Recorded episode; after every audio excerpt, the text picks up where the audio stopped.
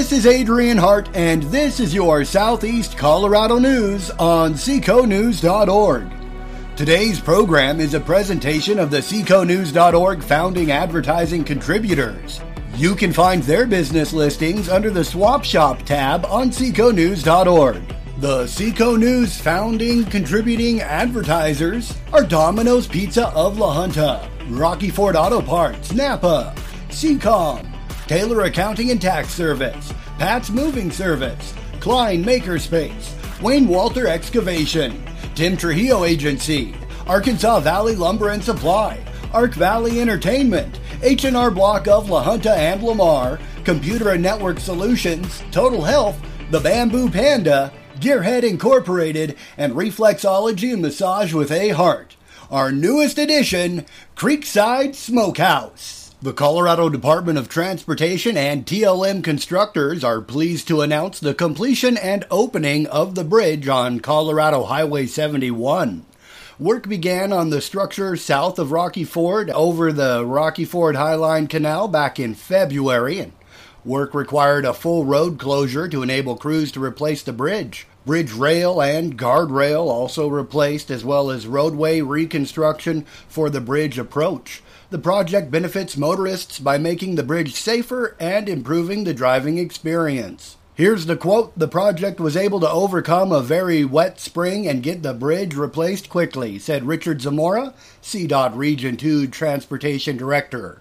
Find more in the link below. Bridge now open on Colorado 71 south of Rocky Ford. Don't miss the historical presentation and book signing with Tracy Beach, the Night of a Thousand Heroes author, coming up on June 16th at the Rocky Ford Museum.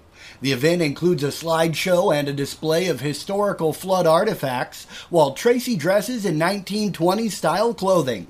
If you wish to purchase a book, they're only 20 bucks and come with a free flood bookmark. The Night of a Thousand Heroes, which is the true story of the 1921 Pueblo flood. Don't miss your chance to meet the author and pick up a copy. June 16th at the Rocky Ford Historical Museum. Music at the Junction hats are now available at kleinmakerspace.com.